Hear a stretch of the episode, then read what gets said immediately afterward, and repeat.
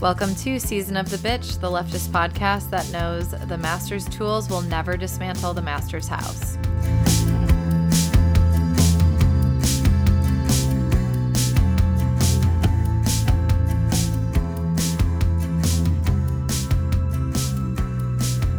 Today we have Laura, Zoe, and Kellen. And today we are once again, possibly against our better judgment, talking about elections. This week, as many of you know, uh, is election week, and that comes with some tension, hope, and general fuckery, particularly by capitalists. Capitalists. Wow, my mouth just really slurred all those letters together. I know we have discussed this before, but I do want us to do some coverage of the history of elections and voting and how this has always been a way for the state to act as a wing of capital, in addition to the people with the most power, you know, white, wealthy, cis people, mostly men, maintaining that power. Yeah, I wanted to um, read like the full quote from Audre Lorde that that was the intro about the master's tools. Also, I have to share an anecdote that happened yesterday about this quote that I was in class and um, the professor's like, uh, she has okay politics, which is for sure kind of a lib. You know, she's an academic. Anyway, um, she brought this up, but she was like, you know, like the question Audre Lorde poses about like if the master's schools can dismantle the master's house. And I was like, she does not pose it as a question, it's a definitive statement. oh my God. Yeah. So, and here is the quote, which is for sure a statement. Those of us who stand outside the circle of the society's definition of acceptable women, those of us who've been forged in the crucibles of difference, those of us who are poor, who are lesbians, who are Black, who are older, know that survival is not an academic skill. It is learning how to take our differences and make them strengths. For the master's tools will never dismantle the master's house. They may allow us temporarily to beat him at his own game, but they will never enable us to bring about genuine change. And this fact is only threatening to those women who still define the master's house as their only source of support. She also talks about um, in this same speech how it's a primary tool of the ruling class to occupy the oppressed with their concerns. And I think we see this a lot around elections um, with the libs who are like, vote blue no matter who. And you know place a lot of blame on like poor people working class people people of color for like not voting or not voting in their best interest um, and like we know. Yeah that is always who gets blamed for like somehow ruining elections or whatever the fuck. And um, there's actually a really good scene about this after the 2016 election on the show blackish where essentially they were talking about how like no matter who won the election it was not going to change the material conditions for the most marginalized people. Mm-hmm. yeah and i mean it's like 2020 as well like our borders are still in like absolutely deplorable conditions. For example, we were Biden bucks were a scam. We're starting back up evictions and like uh, student loans are starting back up as well soon. Like mm. it's just such a fucking joke. But it's also funny. This reminds me too about how a lot of the election results that we're going to end up talking about today are being used as like evidence that Biden is like too far left and it's alienating people which is like okay like literally name one policy that he's enacted that's like a left policy. Like oh wait. Like i'll literally wait. Anyway, the rest of the episode is just us sitting in silence. Just sitting in silence. 55 more minutes of just us sitting in silence. Um yeah it's just so it's unfucking believable. But anyway, I think we wanted to talk a little bit about some history, and we have talked about the history of voting rights on the podcast before, and so I, I like I didn't want to spend a lot of time rehashing stuff from other episodes, but definitely like suffice it to say that elections have not been, you know, to use a phrase that we like to use a lot, or the media likes to use, you know, free and fair in the United States for most of its history, or arguably ever especially given like the continued prevalence of gerrymandering, like policies that forbid people who've been convicted of crimes from voting, like all of that kind of stuff. Um, as most people know, though, to do a little bit of history, like voting at the nation's inception was mostly, but not exclusively, confined to property holding white men. Um, it's worth noting as sort of a counterexample that property holding free Black people and white women could vote in New Jersey until 1807 when that right was taken from them. Um, you know, on the other hand, though, and sort of moving in the opposite direction, white male suffrage gradually expanded over the course of the early republic's history. But the biggest leap forward in voting rights in the 19th century was, you know, of course, the 15th Amendment, which came during the post Civil War Reconstruction era and which gave Black men the right to vote obviously, and this is something else that we've talked about before on the podcast, like many states worked overtime to, you know, effectively rescind that right under Jim Crow. And um, we've talked about some of the strategies that they've used. Um, but again, to to make a long story very short, Black people were largely barred from voting in the South until the Voting Rights Act passed in 1965. Um, and I know Zoe, you wanted to talk some about like women's voting and, and that sort of thing. I did want to talk about about the suffragettes, um, our foremothers, or what many people refer to as like first wave feminism. We also, are the daughters of the witches you couldn't burn. oh yeah. Uh, yeah. So the suffragettes were neither the first people to engage in feminism. Uh, or the only feminists at the time. The waves, as we refer to them in the US and Europe, are like very specifically tied to white liberal feminism. Yeah, I love uh, how Emma Goldman bashes on them, but I know we'll get there. I was going to say, we'll get to that. By definition, like liberal feminism means feminists that want to like reach equality with men within the structures that already exist versus creating new structures. Just want to be clear about that. This isn't me saying like wow, those libs who wanted to vote or whatever. That's just like literally what the word means. Words mean things. Listeners know that this is something I care about is that words have meaning. But I digress. Yeah. Um, very important. So, Zoe, would you say that the suffragettes were the original girl bosses? Honestly, yes. Great. Love that. 100%. As a future master of gender, your opinion on this means a lot to me. Yeah, I mean, pretty much the first girl bosses. They were like, we can vote um, so yeah, the the campaign for women's suffrage began in the decades prior to the Civil War. Women played a prominent role in many of the social movements at the time. Most notably, um, the slavery abolition movement is where the suffragettes got a lot of their inspiration from, since the abolition movement was raising questions of suffrage and full citizenship for Black people. The suffragettes saw space to like add white women's rights to that docket. However, because women's suffrage advocates saw this as their chance to like push for universal suffrage, many actually refused to support the 15th Amendment and allied with some anti-abolition groups who argued that white women's votes could be used to neutralize black people's votes. So just real winning arguments all around there. In 1869, Elizabeth Cady Stanton and Susan B. Anthony started a group called the National Women's Suffrage Association to fight for universal suffrage. Some argued that it was unfair to um, endanger Black suffrage by tying it to the significantly less popular campaign for women's suffrage. But the pro 15th Amendment faction formed um, a separate not racist group called the Ameri- American Women's Suffrage Association, and they plan to fight for suffrage on a state by state basis. Um, just to jump in here, it's worth yes. noting that, just as a side note, many Western states um, allowed women to vote um, in statewide elections because they were trying to convince women to move out west because it was like really very difficult to get there from the east eastern part of the country. It's a dangerous trip. If you've ever played Oregon Trail, you know a little something about that. Um, and they thought one way to try to convince women and not just like have like a bunch of like men who are like eager to cut down trees, pan for gold, and like realistically dispossess a lot of Native Americans was to give women the right to vote. So there was like during this period, women were voting in the Western states, but many of the people who were arguing for this A wanted to vote in the presidential election and B weren't actually living in those Western states. Anyway, just wanted to jump in there with that little factoid.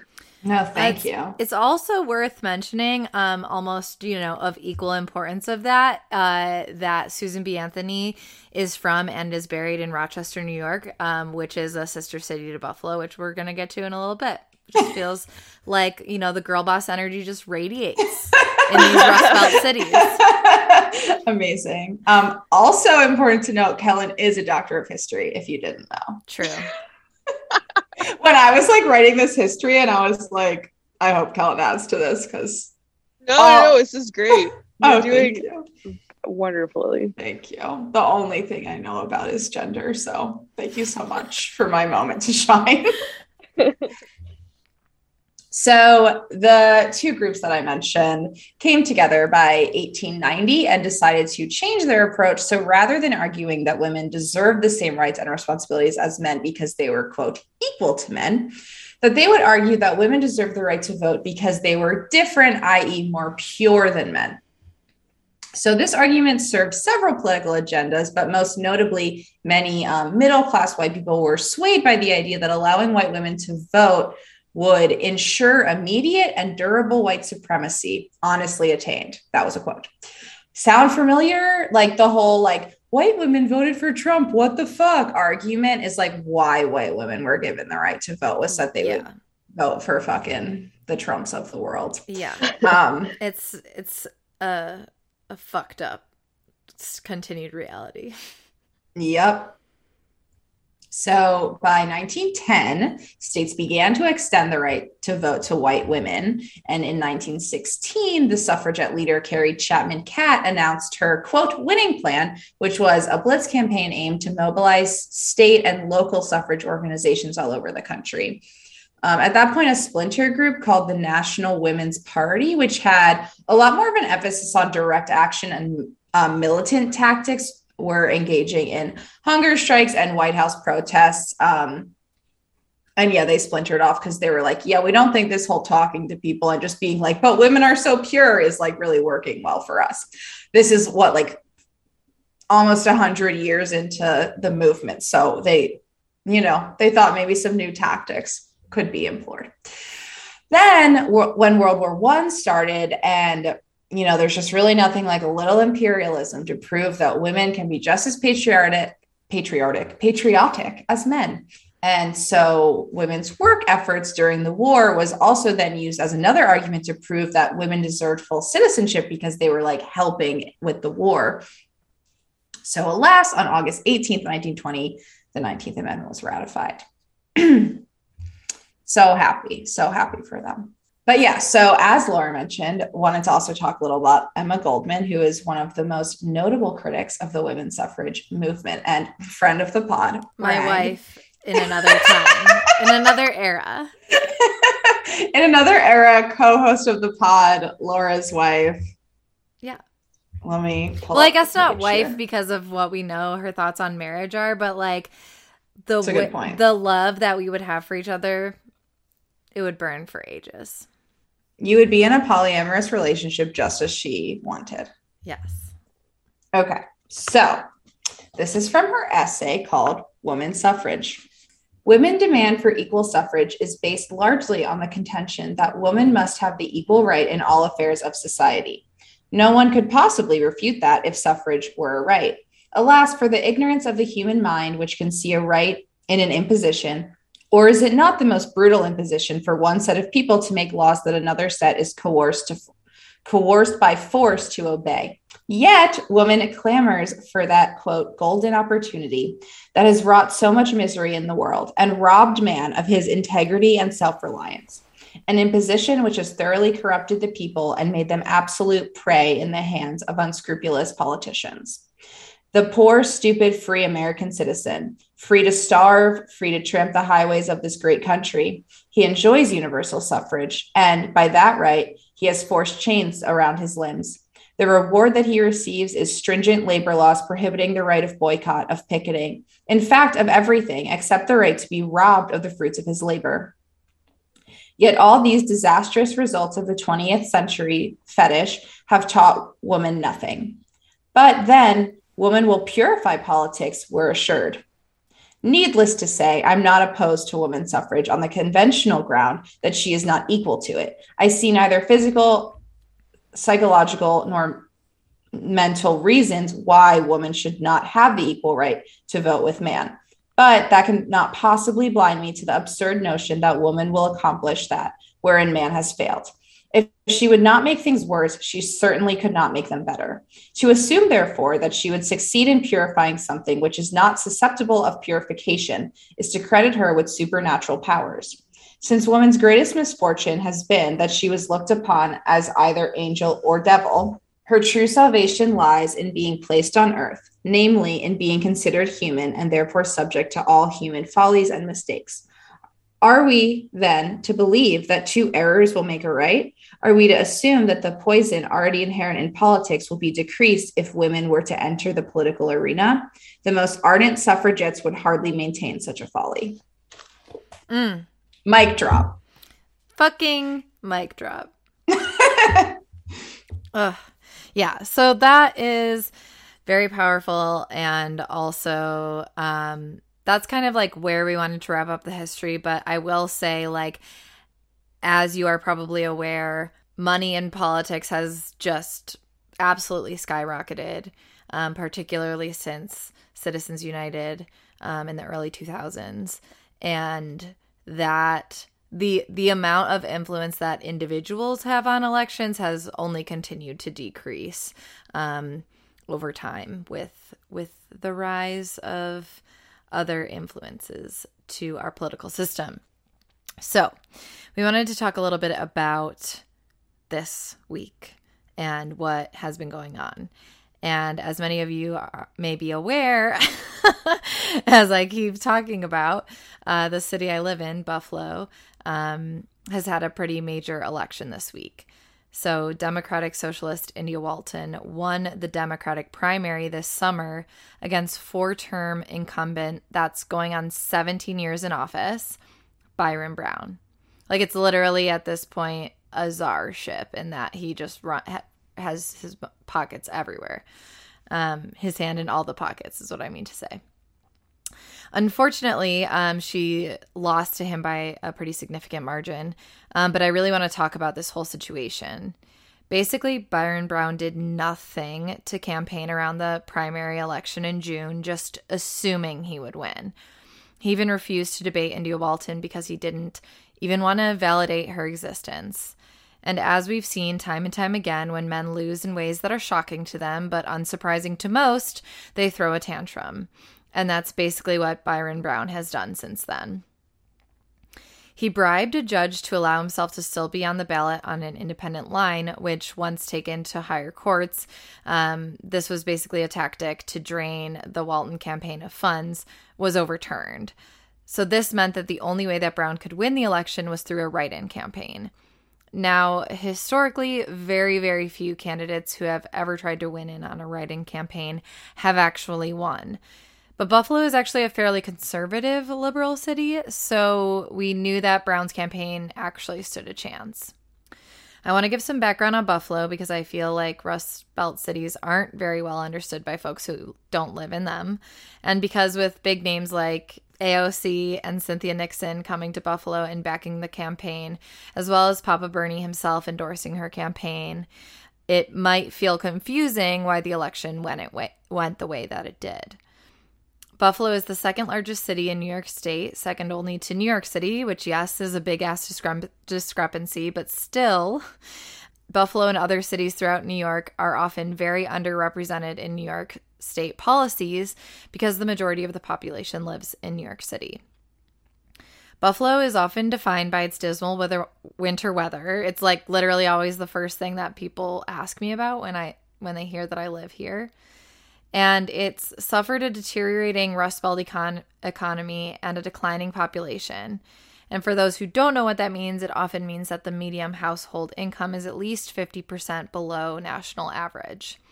For me, my grandfather and his father worked at the steel plant, Bethlehem Steel, to make a living. Those factories shut down in the 80s, and any money that was coming into the city essentially stopped. I think people are more familiar with how this has happened in cities like Detroit, but it's basically the same across the Rust Belt. Buffalonian and professor of African American Studies, Keeanga Yamahtta Taylor, wrote this incredible article about this election and Buffalo in the New Yorker. And I felt like this quote was really important to share. I did not know that she was from Buffalo. Yes, yes. I've actually seen her speak multiple times because she like comes back here and she's always like, yeah. Oh, wow. The Rust Belt cities are prime for the girl bosses. Yes, that's right. She's a good girl boss. Though. Yeah, she's like an actual socialist. yes. um. Okay. Socialists can be girl bosses too. What a, Zoe, words mean things. I would say I'm a girl boss. Yeah. Hell yeah. Just kidding. Words mean things. Socialists cannot be girl bosses. Um, I'm canceled. Go on. no, you know, we're going to figure out our own term for it someday, but that today is maybe not that day. Um, okay, so she wrote Today, the Buffalo Niagara region is among the most segregated met- metropolitan areas in the United States. An astonishing 85% of black Buffalo residents live east of Main Street. The city is the third poorest in the United States, with, with more than a third of the population living in, po- in poverty, including 37% of African Americans. For poor and working class people, rising rents in gentrifying neighborhoods are creating a significant strain.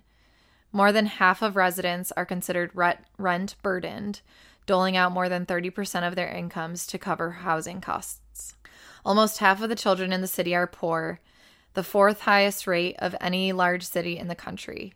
In 2014, 54% of black children in Buffalo lived beneath the poverty line. So just to to give you kind of like a, a flavor of of Buffalo in that way. It's very it's a very poor city. Um and we often rank yeah like sixth most segregated or like within the top 5. Um it seems to fluctuate around fifth most segregated city in the country. Um, so the attack on Martin Gugino captured how the city's spending priorities could contribute to political unrest. For those that may not be aware, when Black Lives Matter protests were continuous in the summer of 2020, Buffalo got national attention when someone captured footage of a 75 year old man named Martin Gugino speaking to the police. Apparently provoked by Gugino's remarks, an officer shoved him to the ground, cracking his skull and causing a brain injury that would leave him hospitalized for a month. Two officers were suspended with pay and charged with assault. As an act of protest against that punishment, 57% of our city's officers quit their assignments to a crowd control unit. Our police take around a third of our city's budget. A third of our city's wealth goes to this corrupt ass police department. This is important because Byron Brown, the now five time incumbent mayor, was the first African American mayor of the city. Brown has been a favorite of businesses and developers, presiding over a so called transformation of Buffalo's downtown. This transformation has not only displaced low income housing projects on our waterfront, but it's made the historically black east side of the city basically wide open to developers through eminent do- domain laws. And that was that side of the city that Keeanga Yamahtta Taylor was saying that 85% of our black population live. Pressure from developers to expand a massive medical campus, which is seen as crucial to the region's economic growth, created more chaos. Within its first five years, the Brown administration authorized an astonishing 5,000 demolitions across the east side, including hundreds in the Fruit Belt, which is a historically black neighborhood. Between 2010 and 2016, the area's black population fell and its white population increased. And returning back to the police, its budget increased by 54% during Brown's tenure. In 2012, Brown created a special police unit called Strike Force, which was unleashed in black communities as a politicized crime fighting venture. And this has since been disbanded because of how unethical it is. Um, but all of that is to say that India Walton was certainly an unlikely successor in the eyes of many Buffalonians. A black woman who identifies as a democratic socialist, she became a mother at 14, as well as a high school dropout and a welfare recipient. She survived sexual assault and domestic violence.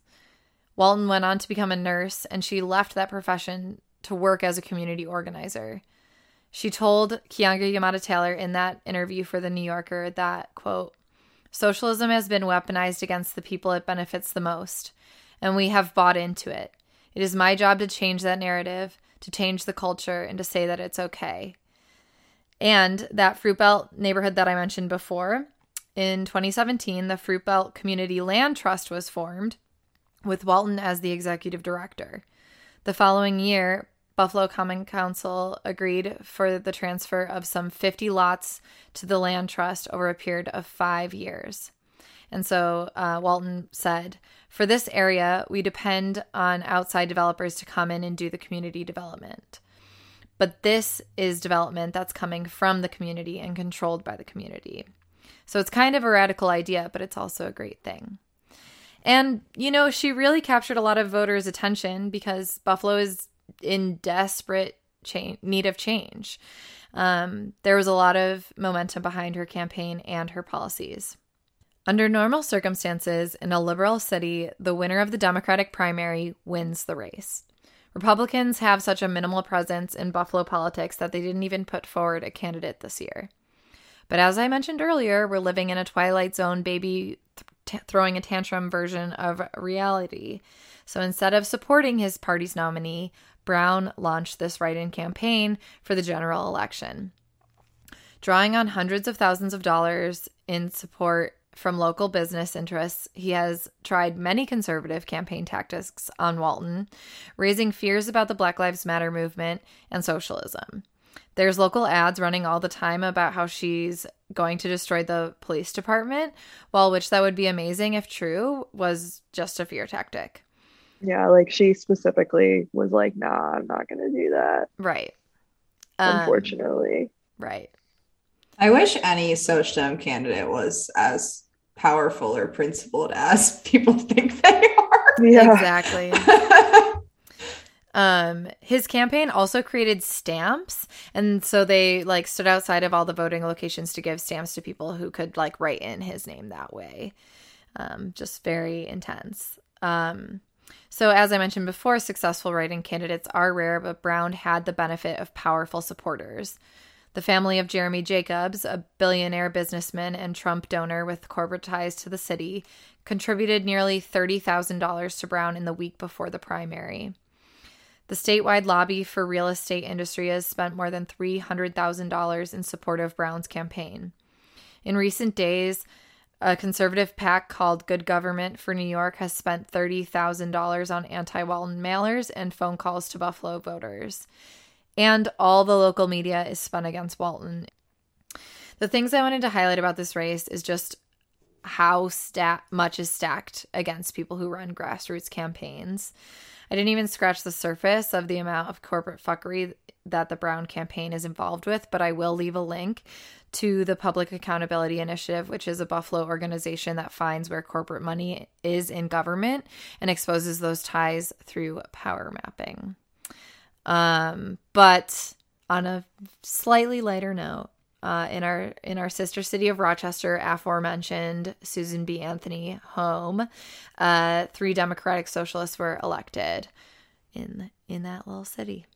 Very exciting. Thank you for coming to my Buffalo TED Talk. yeah, there were, I mean, the Buffalo election was like super important. There were a few other elections that you might have seen or heard about that we just wanted to touch on um, to review the results from this past week. So, the first one we wanted to talk about is Virginia's gubernatorial election. This took place between uh, Glenn Youngkin, who's a Republican, and Terry McAuliffe. McAuliffe. I don't know how to say this guy's name. McAuliffe whatever. McAuliffe, McAuliffe. Well, Terry. He's a Democrat. Terry. He previously served as governor of Virginia from 2014 to 2018. Um, some of you may remember that currently holding the office of governor in Virginia is, of course, blackface governor, aka Democrat Ralph Northam. Um, the Republican, was endorsed by Trump, but didn't actually like campaign with him or anything like that. He's sort of seen as like this more refined Republican by, you know, people who care about that shit. But McAuliffe said he was running using um, quote racist dog whistles. And um, actually, this is like objectively true. Um, uh, Youngkin, the Republican, was trailing in the polls until about like the last month when he really started going off about education and critical race theory. You may have like seen the shit floating around where a white mom was like, "Oh no, my precious white son is simply too fragile to read Toni Morrison," um, and was like complaining about um, uh, Beloved being assigned in classrooms and how um, her son shouldn't have to read that. Uh, and I mean, like, this really raises the question of like who the the true snowflakes are. Um, but go off, I guess. Uh, it actually might be worth pausing for just like a moment to talk about critical race theory. I don't really think that we've talked about it on the podcast. Um, but critical race theory is like something that you learn about in law school. Um, I read critical race theory for my oral comprehensive exams as a PhD candidate. It is not something that is being taught at the elementary, middle, or high school level. It's like a legal theory about the ways that racism um, inf- infects and impacts American society, especially again through the legal system not that it matters that that's not being taught in schools because it's being used as like a boogeyman to essentially mean anything that I makes me feel uncomfortable as a white person. But this was like a really big issue in the Virginia race. Um, and I think it's likely to be a preview of stuff that we're going to see in House and Senate races in 2022. Um, so buckle up for that. It looks terrible. Um, Can't And just to, like, just to sort of conclude on the Virginia situation, um, I believe that I think it's the House that that went Republican, but the Senate stayed Democrat. I may have that backwards, but anyway, it's not totally under Republican control. There are, however, some like pretty significant consequences to this loss. Um, for example, the only thing standing in the way of the state rescinding the voting rights of everyone who's ever been convicted of a felony is an executive order from the governor. Um, and that's like a policy, for example, that Youngkin is pretty likely to overturn. Another big um, election that took place was the New Jersey gubernatorial election. Um, as of the time that we're recording this, which is Wednesday night, it is still too close to call. Um, I heard a commentator on NPR today being like, oh, it's a really bad sign when New Jersey doesn't go Democratic. But like, this is the state that gave us fucking Chris Christie. Um, like, he was the governor when I lived there seven years ago. Uh, I saw him at a college football game one time. His kid went to my school. He was still governor when he ran for president in 2016 and embarrassingly lost like horribly. He didn't even stop being governor until 2018. Like we've only had a Democratic governor of New Jersey for like four years. So this is just stupid to me. Um, so yeah, anyway, they, they may be like reliably Democratic and presidential elections as of late, but like it's really not that wild for a Republican to win there as governor. Um, They And also did relevant- let women vote in the 1800s, though. So They did, and they came out with the the Jersey Shore.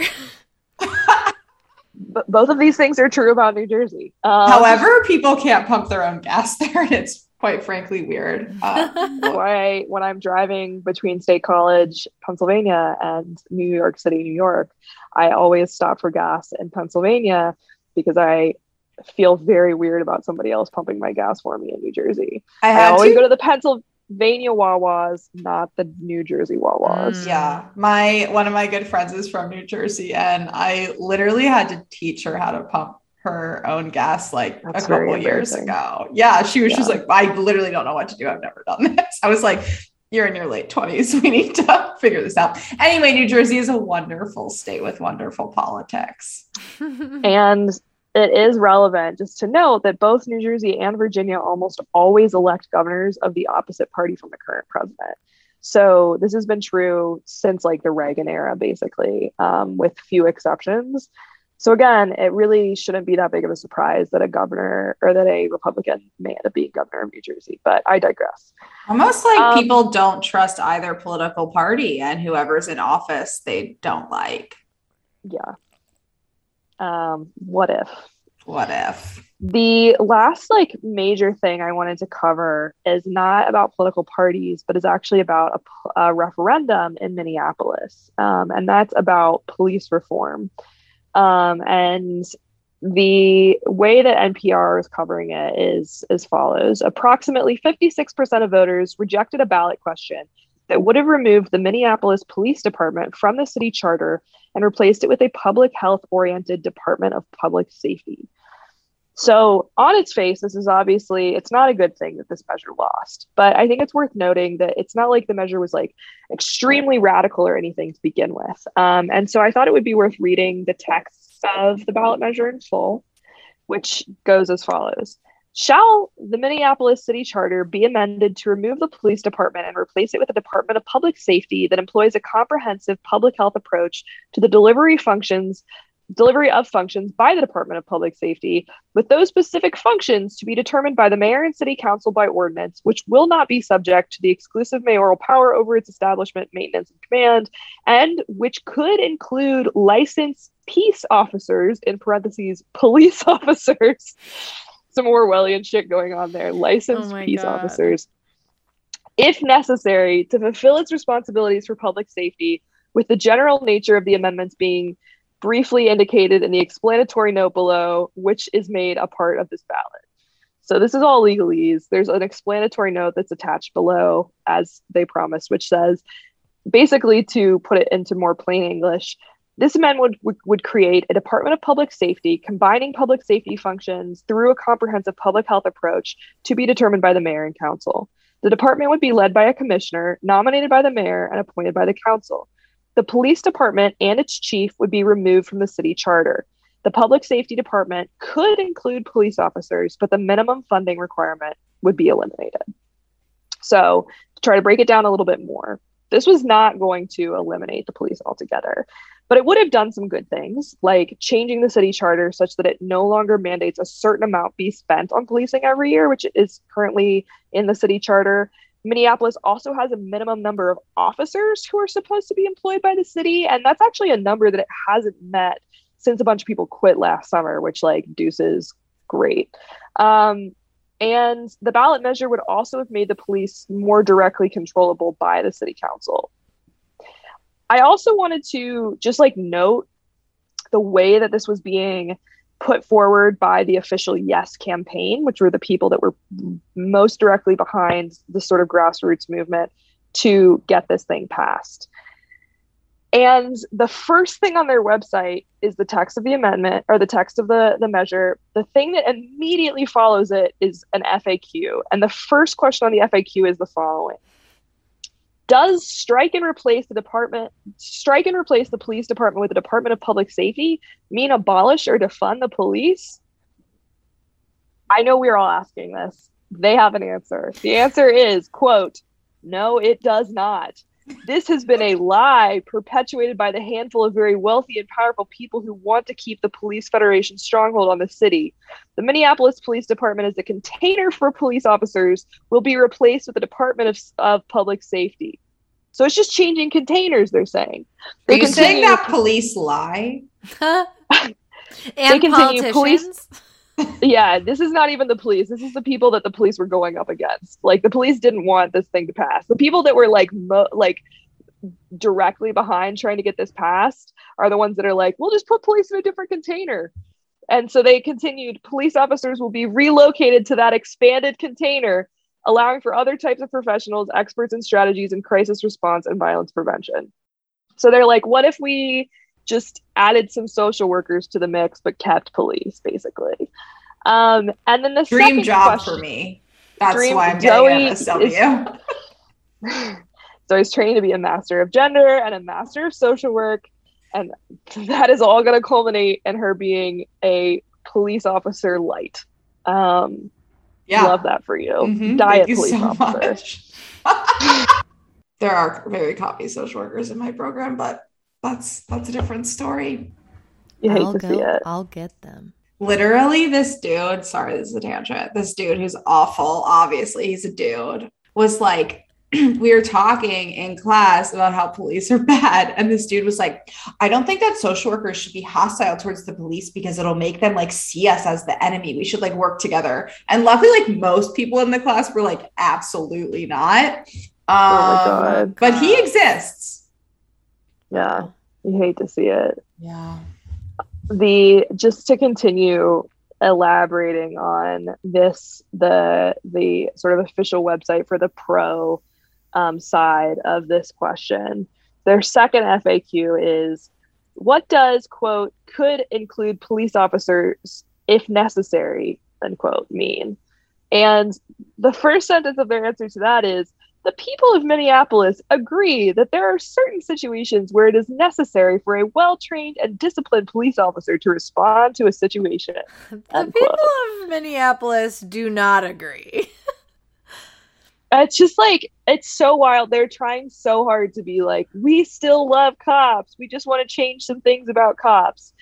So it's just important, I think, as we're talking about this, to note that it's not like we're looking at an abolitionist measure. Like this is, it. You know, it still would have been better had this passed, but it's not like abolitionism was on the ballot. It was some lukewarm, not really anti-cop shit, and that didn't pass. And like, I don't know. I don't think that this is a referendum on abolitionism or anything like that because that's not what was on the ballot to begin with. But anyway, it's also important to note that it's not all bad. Laura mentioned we got some Democratic Socialists elected in New York. Um, Richie Floyd is a Democratic Socialist who won a seat on the St. Petersburg, Florida City Council. Not a lot of socialists getting elected in Florida, um, mm-hmm. um, but we've got one, so that's very exciting. And it's also probably worth noting that um, Larry Krasner, who's Philadelphia's quote unquote progressive prosecutor, won re-election by a landslide. Um, you know, I'm not personally fully convinced that progressive prosecutors are a real thing, um, but it's still better than the alternative. You know, the the person that he was running against. So, you know, there's there's that. I I suppose. Um we had some folks in our Discord tell us some good news uh, as well. Or, um, you know, I'm just going to read the good news rather. Um, yeah, and, let's and hear it. Someone said that four out of seven socialist Somerville, uh, Somerville's like a suburb of Boston, suburb basically. Of Boston. Mm-hmm. Um, yeah. So four out of seven uh, city council candidates won who were socialists. Very nice. And in St. Paul, they won the strongest rent control ordinance ever. Um, Very cool. And I think that's what we got. That's that's the good news from our Discord. That is vast. we were mostly bummed today on the Discord. But who would be surprised that a bunch of socialists who aren't fans of the state the way that it's currently run would be disappointed on a day like elections. Anyway. also as established we have we have a sad bunch of listeners so it's always a little we're always a little bummed in the discord you know? Except when we're sharing hot selfies. That's true. No we, there's uplifting channels. you know and sorry to everyone in the discord for roasting you. We love you you know fuck around and find out. That's all I got to say about the Discord, you know? Absolutely. Um, okay, so apparently on this episode, I'm just here to read us quotes. I love this though. You, you you're grounding us in this, like literally what Sagittarians are known for is like philosophy and things like that. And so I love that you're like taking these like tangible things and you're like, and I'm gonna apply it to these theories and things like that. It's perfect. Thank you so much. Yeah, I wasn't following a single election. The only one I really knew much about was the India Walton one, just from like Laura and people on Twitter. But I also can't say I was like closely following, just like it appeared in my feed. Just I'm um, assuming following me and the people you know from Buffalo through me too. Yeah. like- yep. Yep, that's pretty much it. Uh, so yeah, I, I was not following anything. Um, I'm currently not a registered voter. Fucking brag, bitch. Um, no, I just when I changed over my license from Pennsylvania to Illinois, I no longer became registered. You I just will in time to vote for Ambria. Um, I actually can't. I can't vote for Ambria because I'm not in her like ward that she's running in. Oh, Um, so luckily I get to stay unregistered because I I would but register all of for you her if I who could live vote. there should. yes, obviously. Yeah, if you're listening to this podcast, you already know that. But anyway, read us that quote. if and when there's a time to register, I will. Please don't cancel me. Um, the time is just not now. Anyway, so this is from Feminism for the 99%. As you might remember, we had Cinzia Arruzza on the podcast uh, a couple years ago at our Philly Live show, which she's one of the authors of this book. So I'm going to read a bit from like the way the book is laid out is like thesis number blank and then kind of a title. So I'm reading from thesis 10 Capitalism is incompatible with real democracy and peace. Our answer is feminist internationalism. Today's crisis is also political. Paralyzed by gridlock and hobbled by global finance, states that once claimed to be democratic routinely fail to address pressing problems at all, let alone in the public interest. Most of them punt on climate change and financial reform when they don't openly block the path to solutions.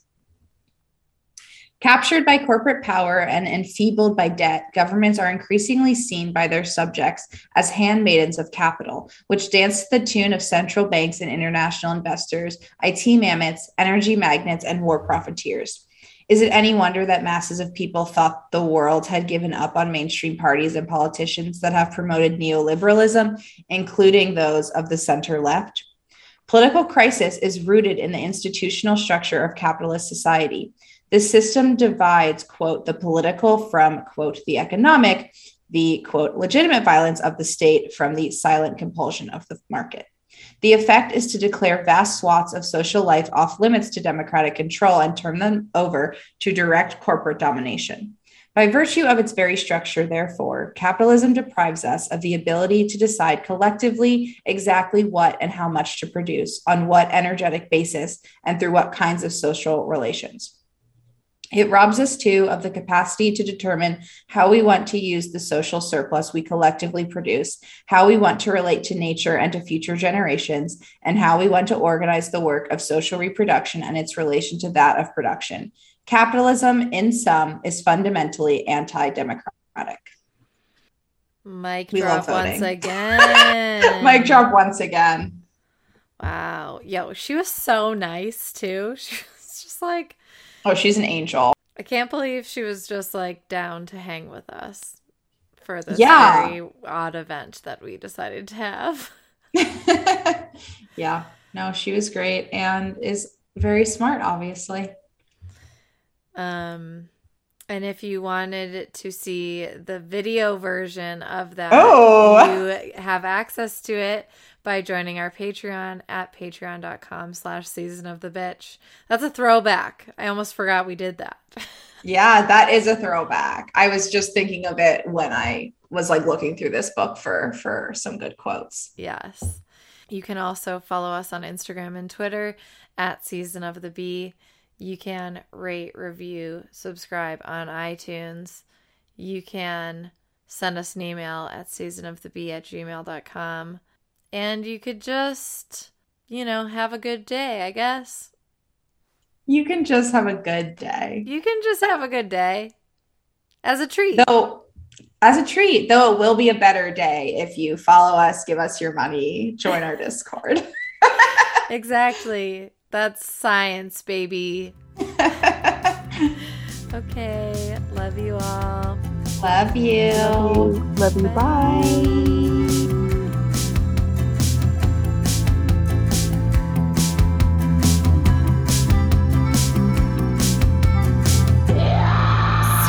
of the Bitch.